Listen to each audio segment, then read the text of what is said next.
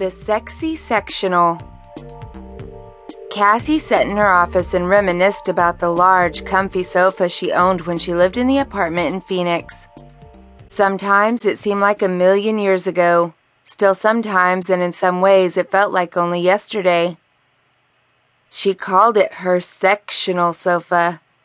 The sudden rush of memories made her sigh and sent a tremor of excitement through her.